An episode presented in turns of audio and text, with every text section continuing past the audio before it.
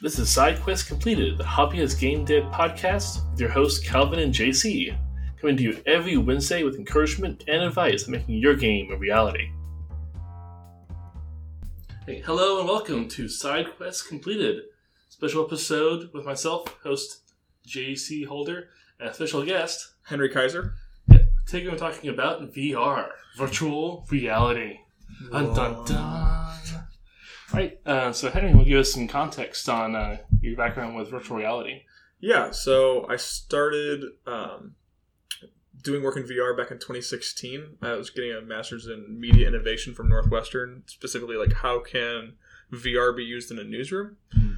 And so during that, I ended up doing a lot of research into just needing to know everything that we could find related to VR. So how to quell motion sickness, how to design for um, VR for children, VR for different audiences, and then uh, spend a lot of time focused on how do you communicate VR, uh, which is a very three dimensional experience to people who are only watching it over a flat video or watching it uh, or, or, learning about it through audio because accessibility reasons. Like Yeah. not every not everyone who's interested in VR is going to have access to a headset right off the bat. They can put one on and, and get a feel for it. Yeah. The last thing you want is Twitch streams uh, nausea. Yeah, exactly. Yeah, and so actually, I had, I had a whole company. That's a great segue. I had actually I started my own company um, in 2017 called Share VR, and that was um, um, infrastructure pipeline so that people who have VR games and want to Twitch stream them or wanted to YouTube stream them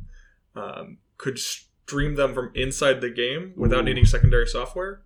And the video output was actually closer to like a third person video feed uh, compared to like a first person video game perspective because uh, if you watch a lot of Twitch streams and you talk to those audiences, they watch more third person than first because Yeah. it alleviates motion sickness and like the, the shakiness of the head in VR is so much worse than it is like just on like a Skyrim or a Call of Duty. Yeah, because you don't have any people doing the whole little like micro twitches. Exactly, and so uh, my company had hooked that up for a game called Sorrento VR, as well as um, VR Monster Wake, which was like a Godzilla game where people are like stomping through a city. Yes. um, and we had a couple other like uh, clients and partners and whatnot. And so that was literally helping Twitch streamers and helping their audiences uh, make their own videos and share them and stream them and, and whatnot.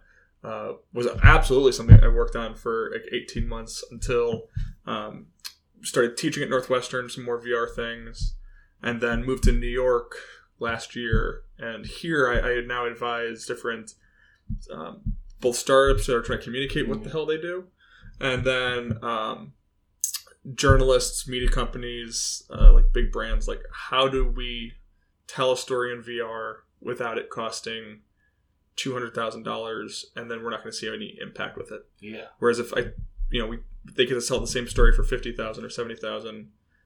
The what they need in order to get impact is lower, and so they can probably see an ROI and maybe want to do more of those. Yeah, that's, that's a really good uh, segue to for hobbyists and indie game devs. Yeah. How do you do VR on a budget? Because Yes. average hobbyist indie dev doesn't have two hundred thousand dollars Oh no, to on a VR project. we've got ramen noodles, and, and even then, like you know, you want to The get like VR the, noodles, no, Yeah, zero yeah. calories. Can I get the, the tasty ramen, or is it just going to be you know regular Maruchan ramen, you know, for five, for five cent packs? Um, yeah, like designing VR is in many ways it's a lot harder to design for. It's a lot harder Mm. to engineer than um, I, I. We were on the game jam team together, you know, two weeks ago. I love making, you know, coding up video games, but at the same time, when I do that, I, I'm often in a mindset of like, all right, make a good third person, first person PC game, and then I'm thinking about turning it, turn the corner towards VR, because of the simple fact that it's easier for me to see if a game is interesting and working from a Mhm. traditional PC first person loop yeah, before I start working on now also what's the extra step. I'll know ahead of time I'm designing eventually for VR down the road, but I can play test it a bit quicker and a bit easier with everybody who's got a semi okay PC compared to all right, now that I know that this is fun, actually fun. now I should turn the corner and start designing in all the headset components and the touch control components and all of and and, and that's the bigger issue sometimes with um, designing for VR is one, your game has to be really highly optimized because Yeah. usually, you know, when we make a PC game, you only have to render it once. Mhm. Um, for you know the six, you know, nineteen twenty by ten eighty or thirty eight forty, you know, um, resolution laptop screen. Whereas most PC games are rendering it three times, Yeah. left eye, right eye, and then usually still the monitor of the PC. Even if it's a tiny resolution on the monitor or whatever you do, those three rendering processes are really intensive on a computer comparatively. And the two left eye and right eye, generally those you want those rendering between 75 and 90 frames per second. So really high. It's not, it's not just like a I'm a gamer bro who really needs their FPS. Yeah. Or frames per second. Yeah. Um, it's a very real need so that people don't throw up Yeah. your game. Yeah, the, the, there's two like when we talk about motion sickness in VR, this was a big concern back in you know 2016. We weren't 100 percent confident what caused motion sickness. Like, well, by 2016 we had an idea. 2015 DK1, late DK2, we weren't sure. And then when It's the really recently too. yeah, yeah, it's not. It's only a couple years ago. Um, but then come 2016, we started to have a, pro- a proper understanding of okay, the two things that really matter are frames per second, and that's because um, when the frame rate drops below a certain amount, Mhm. and this is again like so, not just the general frames feeding to your eye, but those frames are tracking where your head position was a second Mm. ago. The feed that's going up the cable and into the headset or being broadcast across the air into the headset is trying to send you an image of the last time it calculated where your head was. Yeah. And so at 90 frames per second, you're getting enough video frames that your left and right eyes are saying, okay, this perspective matches what I'm supposed to be seeing compared to if I'm playing a first person shooting game or if I'm playing some sort of quick action game in VR and I'm moving my head around a lot and I'm changing perspectives, if the frame I'm getting is from where my head was, you know, even a 120th of a second ago, um, you kind of feel drunk. Yeah. Um, the whole world is lagging behind you a bit, the same way, like, you know, if, if you, I hope that people haven't been that intoxicated, but a lot of us have. Um, you don't like that feeling. And, and so Not that's, fun. yeah, immediately you, you'll find people kind of start putting their hands out to their side like they're a tightrope walker because Yeah. they know that the world isn't matching uh, what Their their inner ears yeah. telling them, their eyes are telling them exactly. And so that's, you know, that all comes from not just, um, you know, how many AI characters do I have in the scene and how many physics calculations, but that very basic loop of, and I have to render this three times, and I have to render it really, really quickly. Yeah. Um, sometimes even the most, ba- I saw someone who, who made a, a, just like a rollerball tutorial, the classic Unity tutorial that every one of us does. And they had upgraded the rollerball to do all these different like physics mechanics. Ooh. And just by that, and then they brought a VR headset into it. Just having, I think he had like 75 physics objects and all these collisions and things happening It's was enough that the headset started to tick down. And he wasn't running it on like a 1080 and a four- you know 64 RAM, whatever kind of super high end PC. He was on a was considered a minimum spec VR you know rig. Mhm. But even these basic um, systems that you can make by just you know dropping a whole bunch of primitives into Unity and having them collide with each other was enough to start dragging away power from the headset that he could start making himself motion sick really quickly. Yeah. And so that conscious design in game i- as a game designer and as an engineer in that case, and I'm not an engineer, but I understand what, what you have to be thinking about. Um, you have to keep the the calculation simple Mhm. so that a minimum spec machine, somebody somebody who bought a Vive because they're because Vive said that this had this you know computer would support it, you have to respect that. Yeah. Um, It's like there's, there's a reason games like accounting and work simulator or job simulator are not high fidelity Mhm. realistic renderings. yeah. It's like not just a purely aesthetic choice; it's a very practical choice. So if you're an indie dev, hobby dev who doesn't have a whole bunch of time to realistically render all your assets Yep. in 3D, don't feel bad. You're doing yourself a favor down the line. Yeah, we get you know I, I I'm involved in a lot of the communities online related to VR, and some of the questions we always get are like, you know, why doesn't this you know why isn't there real time ray tracing? Why isn't there? Which that one I always laugh at. I'm like, come on guys, like nobody does like most video games don't do real time ray tracing. It could be running on you know. Uh, 800 by 600, and we're still not going to do real time ray tracing. Um, but with VR games, you go, oh, well, why doesn't this look more like The Witcher? Where are the AAA games at? Where this? And really one of the answers to those, besides the economics question, Yeah. is you, you know what you expect of a AAA game and what a AAA game needs to put their neck on the line for with with the expectation of visual fidelity um, isn't totally achievable yet. Yeah. And that's just that's just the way it is. It's like why isn't every movie Lord of the Rings? Right. It- It's you know it's this aspect of like you know Kevin Smith is not going to do a Lord of the Rings movie because he- recognizes like he's not expected of it in the same way that you know Peter Jackson's not going to do Clerks four. Yeah. You know. It would be hilarious It to would- see a three part Clerks 4. Yes, with the most epic battle scene, 950 uh, like on screen. You know, Geeks, like this whole giant um, convention battle. huge amount of alpha compositing and everything else. Yes, exactly. um, and so when you're working in VR, it's just this conscious thing of like, okay, we keep things simple. Mhm. We don't do a lot of physics calculations, generally speaking.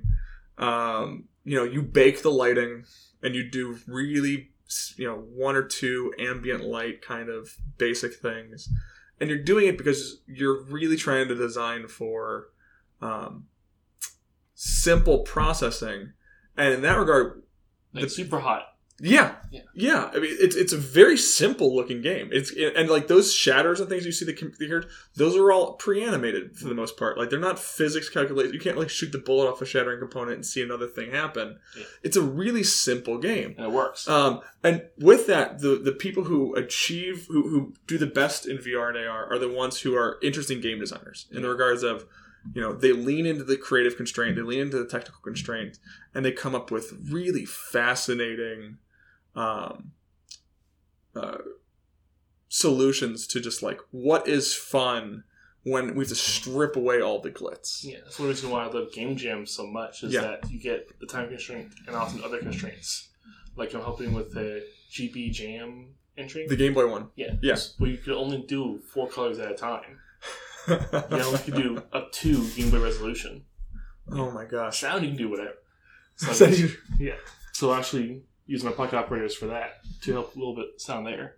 But get back to the VR topic, it's like the whole it's not just it can be a purposeful aesthetic choice. Yeah. Because of a whole bunch of advantages.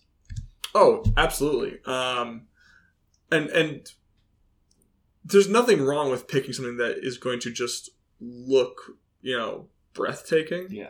Um, there's some really, uh, I think one's called In Death or On Death. I think it's In Death. Is this new um, uh, first person, almost like Dante, like um, uh, bow and arrow shooter, um, kind of a gothic horror kind of you know descent into uh, Hell. hell kind of dungeon game, uh, and, and, and it yeah, and it, and it looks gorgeous, and it was you know I'm pretty sure it's done on the Unreal Engine, and the lighting is spectacular. Um, it's a little iffy on like a GTX 980, Mhm. but it's it works great on, on the 1080s and the 1070s and so forth. Um, nothing wrong with that game. Like it's an excellent game. Um, but you you know you uh, from my perspective when I, you I look at it and I peel back some of the layers of the onion, you can recognize the areas in the development where so, you know he's running only the physics he needs to run. Mhm.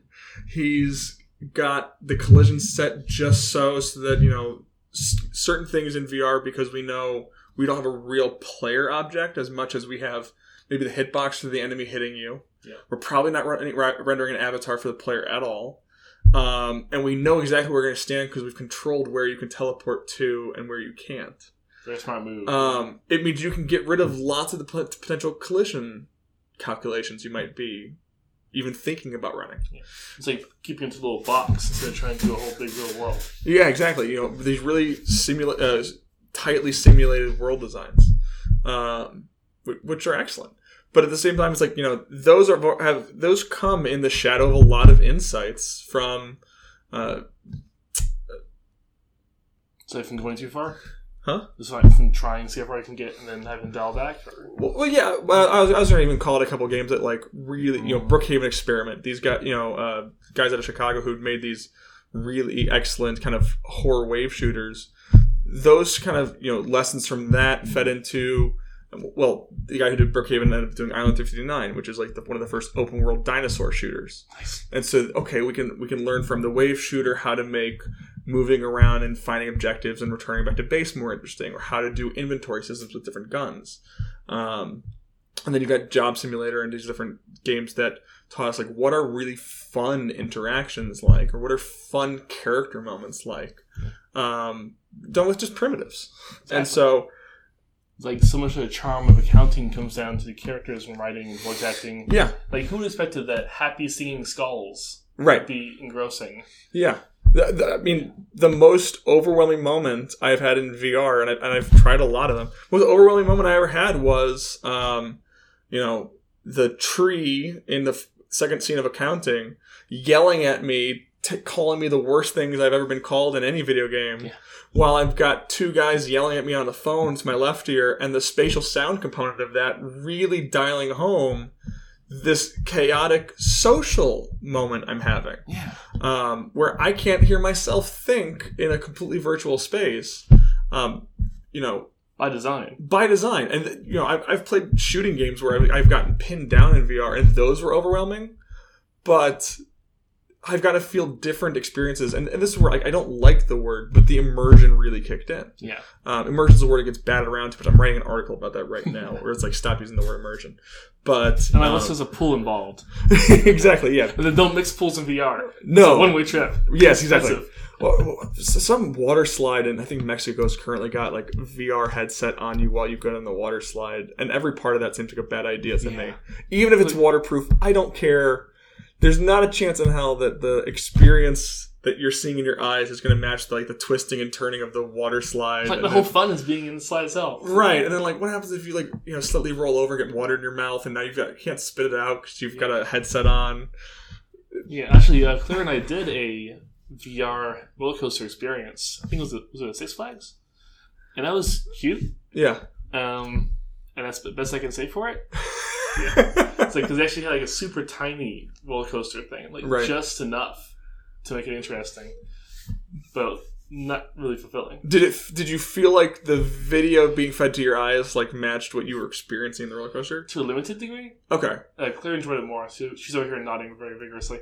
I, I mean, I suppose also like on a real roller coaster, you've already got a bit of tacit motion sickness that's Yeah. like part of the fun. It's very cute. the, the- in the very beginning of VR, there was a lot of people who were making roller coaster rides um, in these headsets, and it was like they had just like leaned into the motion sickness, and This is totally on purpose, Oh, guys. oh, yeah. yeah, and a lot of us who are like game developers and whatnot were like, stop making roller coaster v- VR things for the simple fact that like it sets people's expectations that VR equals motion sickness. Right. And outside the context of the roller coaster, nobody wants to feel the motion sickness. Right. And so we were always like, no, like make the first experience someone has in VR uh, be job simulator. Or Surgeon the lab, or Maybe surgeon not, maybe simulator. not Surgeon Simulator for the Surgeon first one. simulator is great. It's it's hilarious. Um, Exactly. Exactly. Just just like just knocking ribs out with a hammer, and then if you do it in zero g, like the ribs are just floating across your eyes. Um, those those are great, Uh, but and there, there's no and there's no sensation of motion sickness in that Yeah. regard. And so your your first taste of VR in that case is, is pure and unbridled fun. Yeah. Um, and, Glee. and- yeah, it's glee. It's it's a world that has rules that you intuitively understand, but at the same time, like defy your everyday reality. Yeah. Um, that is is the best aspect of it. Um, the whole idea of getting something you can't normally get. right. It's probably a huge angle to lean in on. Yeah. Because like, norm- you can't normally perform surgery with in the way you do in surgery simulator without going to jail. I would hope so. Uh, uh, even if you're a fully trained surgeon, if you do it the way you did in Surgeon Simulator, you're going to jail. you definitely can't do it and even if you are experienced, You can't do it in space. Correct. Yeah. Or uh, you know, there's no one in real life would give you an achievement badge for throwing the heart out the back of the moving ambulance. Yeah. Um, bad idea. Pretty sure they give you like time in jail for that. At least community service, you'll pick up the heart. Yeah, yell organs off the street. Exactly. Pushing some poor guys and yell at that's just like another heart. Right. Another heart. Yeah, this is a liver, guys. Woo, Hash- achievement. hashtag trash tag. Yeah. okay, so it's um, to switch around entirely Sure. uh, from being too silly. I know one of my like biggest frustrations with VR is I have incommonly good vision, Okay. so I see pixels. And Yeah.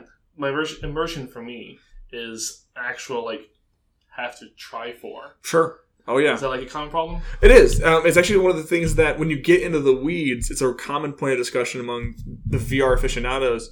Um, very likely, what you're experiencing is something we either call the screen door effect, where Oh yeah. um, because you're seeing the pixels, you're also kind of seeing the gaps in between them, and that darkness actually kind of feels a little bit like if you if you had a screen door in front of your house as a kid, you put your head up against the screen door and look through it. The the gray lines in between now you've pixelated your vision. Exactly. So we call that the screen door effect. The other thing that we also point to is if you're playing any kind of dark games, eh, space or so forth, and then there's like white lights in those areas. Um, the white lights as they get ref- uh, shot out of the pixels in the headset and then reflect through the lenses. We, we say that these things called God rays, Yeah. um, and those God rays kind of kind of like coronas and these weird kind of light artifacts on your eyes. Um, those are that's actually one of the problems that's more impacted when you kind of blur your vision. My vision's not perfect. It's you know it's not bad. I don't wear glasses every day, but at the same time, um, the God ray effect is more pronounced for me than it is for other people. Yeah. Um, those two things are a regular point of conversation when we're talking about new headsets, new lens designs, um, ways that hackers at home modify their lenses Ooh. in order to achieve different things. There was a big um, like weird groundswell of support for buying the uh, the Gear VR headset that Samsung had, the one that was just for your like Samsung phone, Mhm. and cracking the lenses out of it, and then replacing the lenses in your HTC Vives with those because they fit. Like it, it required like a little more work with a Dremel tool, I think, but they were both plastic lenses, so it didn't, you didn't have to worry about cracking.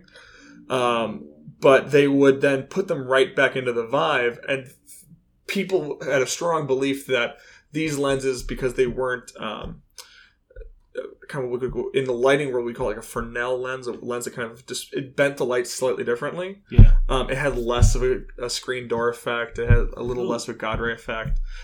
Is what people said. I yeah. yeah, in theory, I I don't totally buy it, but at the same time, like.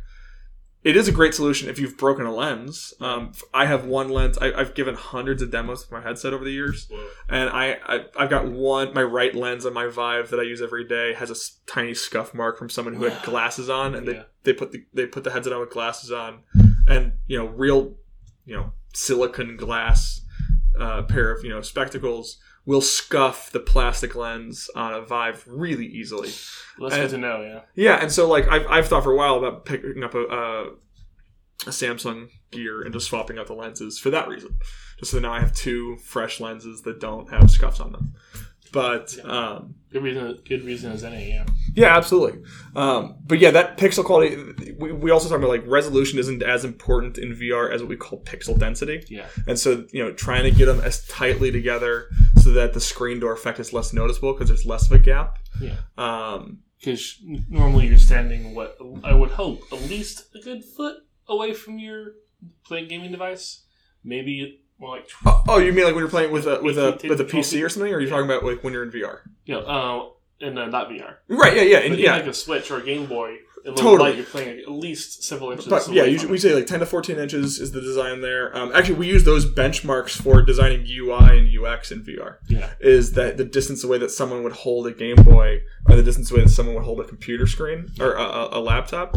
We design UX for virtual reality in the same regard of like the closest something floating in front of your face should be about the sensation of 14 inch 10 to 14 inches away if it's, if it's at eye level if it's at like laptop level perspective so it's slightly below you and slightly angled back you design those ones to be between like 18 and 20 inches yeah. um, and then like on-screen keyboards go like in the 16 to 14 inch range at a lower hand point Yeah, because Um, nothing moves me quite like having VR UI elements way too close to my face. Oh yeah, and there was a lot of that, and I still see academics do that actually. On, on but that's because oftentimes academics Oh. are doing.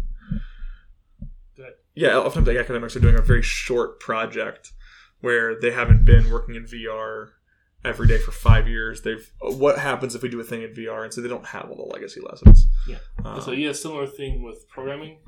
They'll do a lot of really hacky software yeah, that if you come in and try to maintain, you sort of just cry a little bit inside, and it's Yeah. not a little bit on the outside. And I can imagine that VR experience would be very similar Oh, because they just had to work. Yeah, exactly. That I, I go through that on the regular. I get hired to do the prototypes on sometimes things, and then I will have specced out like a proper tech stack that an engineer is going to take over. But I tell them like, don't try to build it off of the prototype because like you can use the prototype now as a almost a documentation of where you're going. But Ideally, no, look, don't, ideally, don't look at any of the code. yeah, not I, I don't have an engineering degree. I don't have any engineering degrees. Yeah. Um, and even though I've so I've been I've been coding now for uh, almost ten years. Yeah. Um, but I would say like just look at as as thing, read through how I expect you should engineer it, or and then do what you know to be best. Right. And and then I still then just advise on like what are the targets for a VR experience if the engineer doesn't have experience working on VR or AR projects. Yeah. Yeah. And this side comment is probably works a lot better in that turn the gain less high instead of the other way around. Because I kept seeing the yellow bar hit, and that's because I was turning it like up the gain instead of Oh down. yeah, of course. That's why it's important to have a monitor. There we go. Yeah. Right. Um. I think. Do you want to take a pause right there? Sure. Yeah. That was. Let's just stop us. All right. I plugged in the laptop, so hopefully it won't die on us. Like you get a portable fan is chugging along. Exactly. Yeah. So when last we left off in the intermission, we are talking about the Church of Pizza. Oh yeah, that there's all, always the sidebars that happen in the gaps of the radio show. Yeah. Uh, But moving on. moving on. uh, I'm talking about important things for new VR devs Yeah. to do. Yeah, totally. I mean, so we, we spent way too long talking about motion sickness already, and so the key takeaways there are keep your frame rate up. Yeah. Any number of ways to do that, but just always be watching like your benchmark of like, are, am I able to deliver? You know, the gold standard is ninety. Am I able to deliver eighty frames per second to the headset? Um, and then other things like don't put a player on rails Mhm. ever. Never. That will immediately make the motion sick. Um, That's why so many games have teleportation. yeah, teleportation is, is the is the gold standard of like accessible. This will not, under basically any circumstances, make someone motion sick. Yeah. Um, there's you know movements in between. You know, using the thumb pads to just freely move that will cause motion sickness, but people will tend to train themselves out of it over you know 20 to 50 hours of gameplay. Mhm. Um, always worth saying if you feel motion sick when you're in VR, don't fight your way through it. Take the headset off, get watered, walk away for an hour, two hours until it goes away. Yeah. Um, you cannot foot push your way through it. You can only make it worse for yourself in the long term by doing it that way. And Um, nothing ruins a good gaming PC like Plummet. Yeah, it's true. Or a brand new headset when it goes up and into the, into, into the mask. Get a toothbrush out to try to get in there. Thankfully, I've never had anyone uh, uh, get sick into my headset, but I have seen one person who got a little bit sick in their mouth, and that was a Oh. little un- unpleasant. think I might cut that part. yeah, totally. Um, but like, uh, and then there's there's real interesting research in understanding how changes of inertia work in Mhm. VR. Um, go ahead and read up on that part. So you can do things like, like Sorrento VR is an interesting example of they have jumping and doing backflips off walls and wall running and sliding, and all of that is in real time. Um, and you would think, based on what we thought we knew about motion sickness in 2015, 2016, Mhm. this is a puke machine.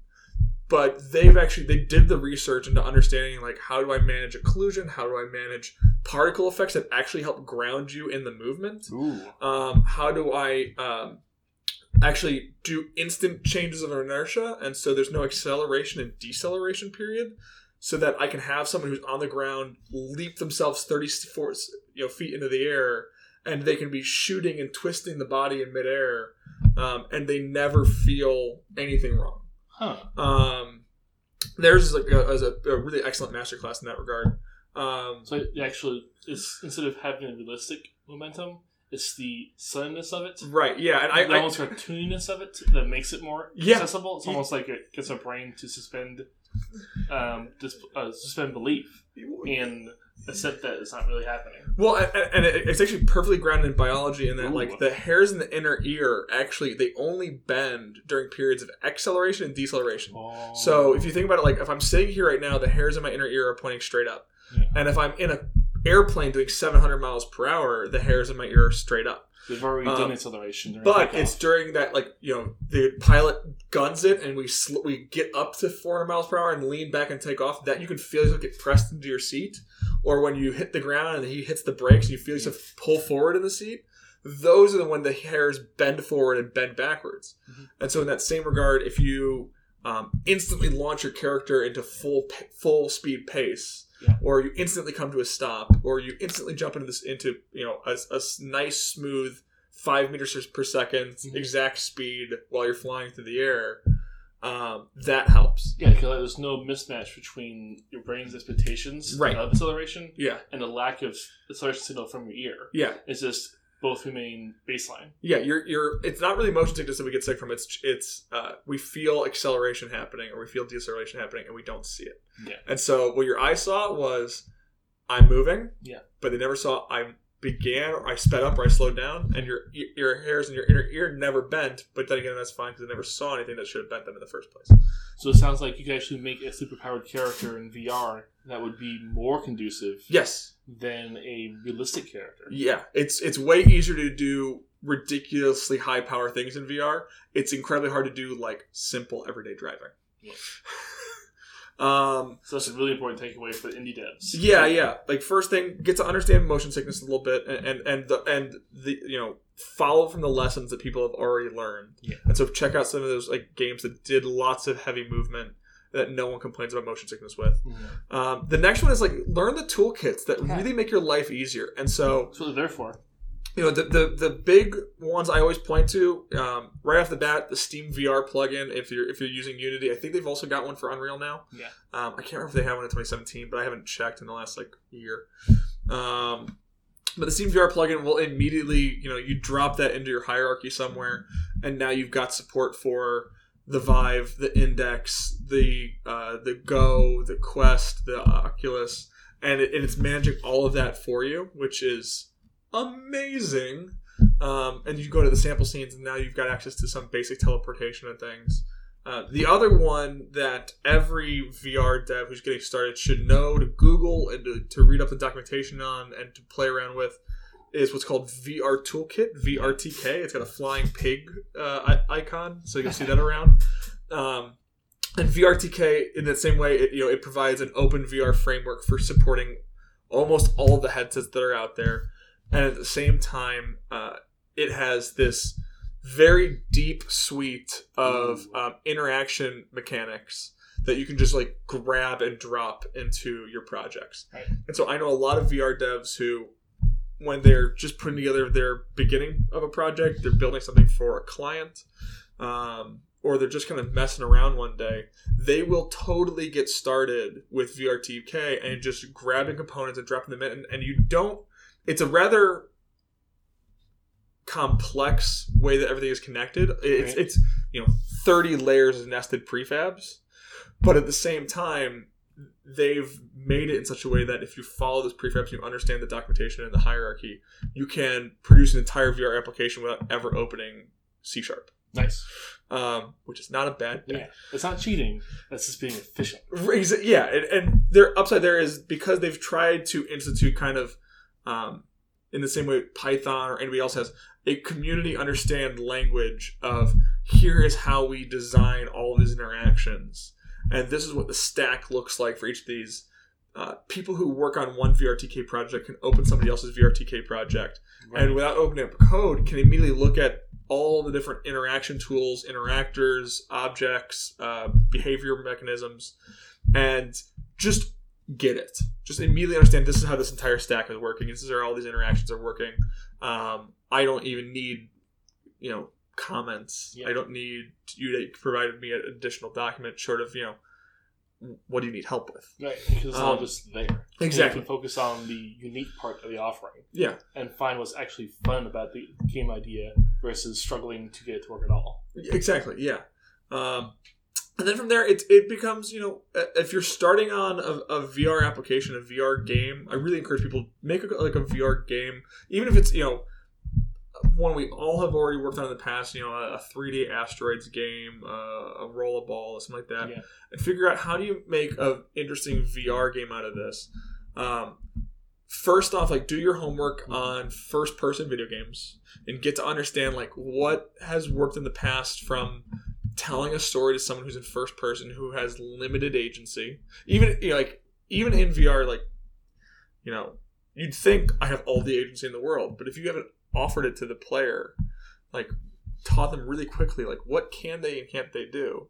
Um, that's the that was the genius behind accounting. Yeah. It, it was the narrative that drove tutorializing the explorative nature of that game. Because you couldn't just give them a whole long list of what you do in each level. Yeah. You have to actually give them the space in which you can explore and figure things out, Yeah. and let them do what is really a lot of different things Right. just do a very simple interaction. And it was a very simple interface. Just Yeah. reach over, touch it, reach over, click it, and that's the entirety interaction. It's just what you give them to work with. Yeah. is a really interesting part. and and you need to guide that person in regards because there are there's not like a clear language so far of like what do I do in VR? Yeah. Like you know, I pick up a platformer on a console and I know I'm immediately going to run right. Yeah. Like I understand after 30 years of, of video games, like we all know all the tropes that go with Well, very First game literate. Exactly. We're not VR literate, and even as the, as developers and designers, there's not a strong um, language that's been constructed, rules and, and understandings about like how do you design things for VR. So when you're introducing a new player to a game, don't be afraid to literally put up an audio track that describes the person. And this is why I say like look at counting, Yeah. look at Island 359. You know, uh, in, in Island 359, they fly you in a helicopter and drop you off, and the whole time the pilot in a very natural way is telling you like all right good luck hunting the dinosaurs there's going to be some supply drops you should see the drop happen every certain you know Every so often. every, every so often or the checkpoint or whatever else and don't forget to come back to me when you're finished in order to like get out of here yeah. and what they're doing is they're basically describing you this is the entire loop of the game uh, because as soon as you hit the ground, you're going to be immersed and distracted, and there's going to be dinosaurs hunting you, and sometimes you're winning and sometimes you're losing, and you're going to be frightened. And we're not going to clutter your whole screen with, you know, heads-up display markers. Exactly. Um, and so in that capacity, like, you know, they told you exactly what to do. Accounting tells you exactly what to do.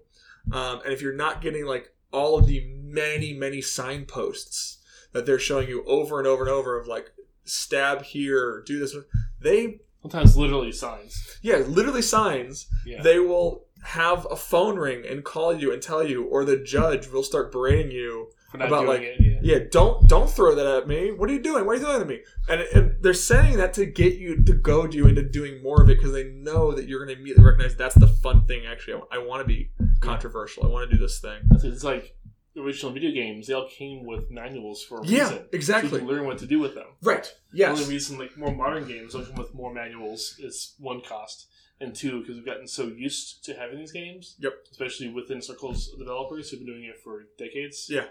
Uh, it's easy to forget how non obvious a lot of stuff is.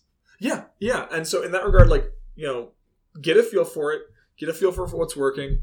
Don't be afraid to tell people in the game exactly how they should embark on it in the in the entry level. Um, Yeah. a, a lot of uh, even the bigger community games, Alt Space, Rec Room, or whatever else, uh, for the first year and a half while they were building a community of players, they staffed people in the lobby that you loaded into as soon as you put the headset on.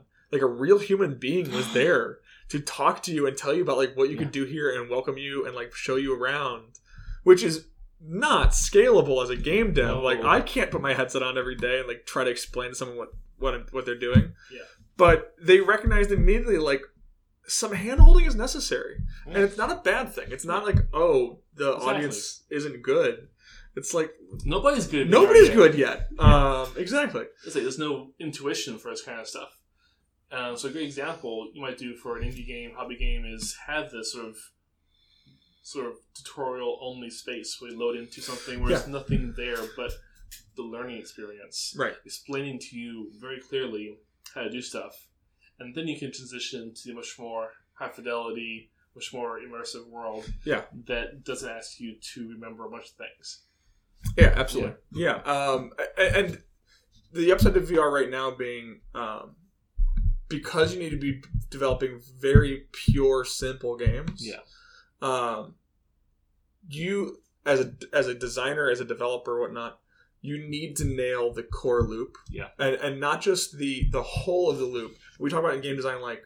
Um, if like the most basic thing that you do, like jump, Yeah. or shoot, if that doesn't feel fun, even out of all the context of scoring and objectives and leveling up and reaching the next stage and getting on the high score list, just get that one thing feeling good. Make it so that the moment the person puts on the headset and they get to do the very first action that is like the core action, um, and don't like like in Portal, like they actually kind of hold off giving you the portal gun for Yeah. quite a while. Yeah, that's the thing you can do twenty years into like full literacy of a game. Um, also with like slow built puzzle design. Um, don't wait to give the person the most fun moment and the core experience. Right. You know, if it's a shooting game, have they should be shooting in the first thirty seconds. Mhm. Um, if it's an immersive shooting game, it should the first time they pull the trigger, their ears should ring almost. Yeah. And not like don't really hurt the person, but like it should be the most rich, fulfilling shooting experience that they have ever had because as far as they can tell, they are holding a real gun in their hands. And if you're a hobbyist in game dev, you probably don't have the time and resources to do this, to write out, develop that whole slower build up into a longer game. Right. You probably only had the space for a maybe a few hours total of a game experience. Yeah. If you ever want to actually finish it. Yeah. So all the more reason to say, first 30 seconds, here's the important thing. Yeah. And if you can't fit the really important stuff into the first 39 seconds of the game, it might just not need to be in the game. Agreed. Yeah, yeah. Get really comfortable with just like killing your darling, slashing out all the features that you have a vision for. I actually I just was watching a really great talk from VRD uh, uh, VR developer conference. Or sorry, not VR game developer conference, GDC. Um, the guy who made Kingdoms and Castles, Yeah. um, which is not a VR game, of course, but really talked about you know this vast feature list that they had that you know 20 pages of features that never made it into the game, and they don't feel bad about that at all. Um, um, and then also that aspect of even when people they consider competitors or very like what you know similar games would implement a new feature or a new UI or, or new something that they kept their eye on the prize for what their game was in Right. regards of I can put time into improving a UI, I can put time into a new feature, or I can spend that 10 hours really balancing out a core gameplay feature Mhm. or a mid-game feature where things got a, there's a lull between what we're asking you to do in the beginning as you learn ramping up and then reaching like boss level difficulties making sure like you know i can put the time into ma- balancing out the middle area of this and making sure it's really smooth and continues to be engaging um, that's the exact same lessons people should be attacking as a vr developer right now in the regards of like make sure that your game maybe has replayability. Yeah. There's a lot of talk in VR, and you can expect this. Like you're going to be pricing at a higher price point than a lot of other indie games, just because it will have been more work for you. Um, you can also assume that someone who's buying a VR game actually Yes. already has a bit more disposable. They've spent invested in seven hundred dollar headset or Exactly. you know whatnot. They're not Um, looking for, somebody with a phone looking for a free game. Exactly. Kit, yeah. Um, but at the same time, like there, that doesn't mean that just because you're a twenty dollar game in VR, you're not still up against every other twenty dollar PC game. Exactly. and you're being compared to your feature set. And so, in that regard, like you need to have made sure your game has a f- strong sense of replayability. Probably, um, it needs to feel like a rich and engaging experience that after you've played it once, you you want to talk about it, and not just that. Oh, the the worst thing every single VR dev has heard at some point during a playtest was that was cool, and then they walk off to the they you the headset and leave. Exactly. Um, you know, Mark Brown of, of Game Maker's Toolkit talks about when you make a trailer, the goal of a trailer is, is not as much to sell the game as it is to get people talking about the game. Mhm. And as a VR developer, the same thing. You design something, you should be designing for a conversation. You need to be designing for the VR community to immediately jump on Reddit, jump on Facebook, and to start chatting out about like, I just tried this thing, free demo, bought it, whatever. Um, I just want to share the excitement um, because one, it's great for you. You're going to get a few more sales, but more importantly, it's great for the entire VR industry. It's going fun too. it's going to tip over 20 new people to buy a headset. Um, and, and the last thing I would, just say right now is don't try to like reinvent gaming for VR. Um, there's 30 years of titles that we all love, uh, of genres, of themes that uh, beyond just shooting a zombie, shooting a dinosaur, you know, those have now been done. Yeah. We were, those retired like 20 years ago when Yeah. it was uh, in the arcade playing uh, that one Dino Shooter game. Ex- exactly. And so in that regard, it's like look at one of the many other genres that you love as a gamer, that you love as a designer, and go, how would I make this in VR? How would I make this in AR? And don't just make it that simple, right? Uh, Sim City in VR. Yeah. I don't know what that looks like, but I could I could spec out a really hacky version of it in my head right now and probably finish coding a basic version of it in like a month. Yeah. Um, think about like what leans into the immersive quality of like I want to build a city. I want to do any number of game genres. Um, and go and I'm going to lean into the immersive quality. I'm going to lean into the hand controls. I'm going to lean into the scale, big, small, however you design it. Um, the more genres that we see built up in VR besides just shooting, the more genres we see built up in VR besides just shooting, uh, that is really where we are going to build up that critical mass. I want to see like what does um, that's where the evolution of VR yeah really sits. exactly As soon as you mentioned those different genres, I suddenly fell in love with the idea of a city builder. Yep. And actually pop down and like be in the park right I just built. Look around and see all the little like twenty pixel peoplets, peoplets, yep just sliding around the ground, doing running little, little peoplet lives. do that. You know what does it? What does a JRPG look like in VR? A, a final like an old Final Fantasy four And style what do you game. do when you can't ask someone to be in VR for 140 hours? Yeah, exactly. And so all of these different things where it's like, what do these genres that there are huge markets for beyond just shooting and, and maybe just platforming, and even then, not really. I would love to see some awesome. What does platforming look like in VR? Yeah. I mean, that's like that is one of the fundamentally co- central genres of every video game. Like, how Um, do you make a teleporter platformer? yeah. Um, the the like what VR needs from developers right now is Yeah. to know the basics of like don't do that like don't make you motion sick. You can do like you can do this. Uh, I know a lot of game devs who their first games were VR. Yeah. Um, which seems insane, but It's they, true. they pulled it off. I mean, uh, doing a 3D game as your first game 20 years ago, 30 years ago, would have seemed absurd. Right. Yeah. This the tech, evol- tech evolves. Yeah. Um, and Unity has made it easy, and Unreal with Blueprints have made it easy. Um, I, I know for a fact, uh, Brookhaven Experiment and Island 59 were built entirely on blueprints. They're, they did not write any code for those games. Yeah. Um, it works. Yeah, th- these are huge, you know, award uh, award winning. You know, in the VR industry, we, we would call them bestsellers because they've got you know five hundred thousand, maybe seven hundred thousand sales. a lot of sales. Yeah, for what was made by two guys in the garage. Yeah. Um, so- Literally, garage? I think one has a basement and the other one might have been in a Close garage. enough. Yeah, yeah. I mean, and they have kids. Like Yeah. th- these are not like you know just guys. Like they had to support families on this, and they pulled it off. Dang. Um, those are where I say like following the lessons of everybody who's been working in VR for the last few years. Mhm. Following all the lessons of great game design from uh, uh, first person narrative and then also you know first person UI and UX. I, I think I talk about Mirror's Edge more than anything else, and, and the idea of how to design signposting for really immersive first person games. like the one of the most immersive things you can get is not having to be told, Right. and like stuff being seen like too obvious can seem bothersome. But Yep. it lets you just keep going through the game without pause, then that's immersion right there. Yeah, and then if you want to make a name for yourself right now in VR, figure out what's the genre, what's the community that hasn't gotten properly tapped, that you know you think you can turn over into being an interest an interested in VR community. Um, you know, with the Quest coming out now for you know, and, and then lots of headsets are finally going on the resale market where you've got people who've upgraded to a Valve Index who are now selling their Vives, and so you can get a Vive on eBay for like a hundred dollars.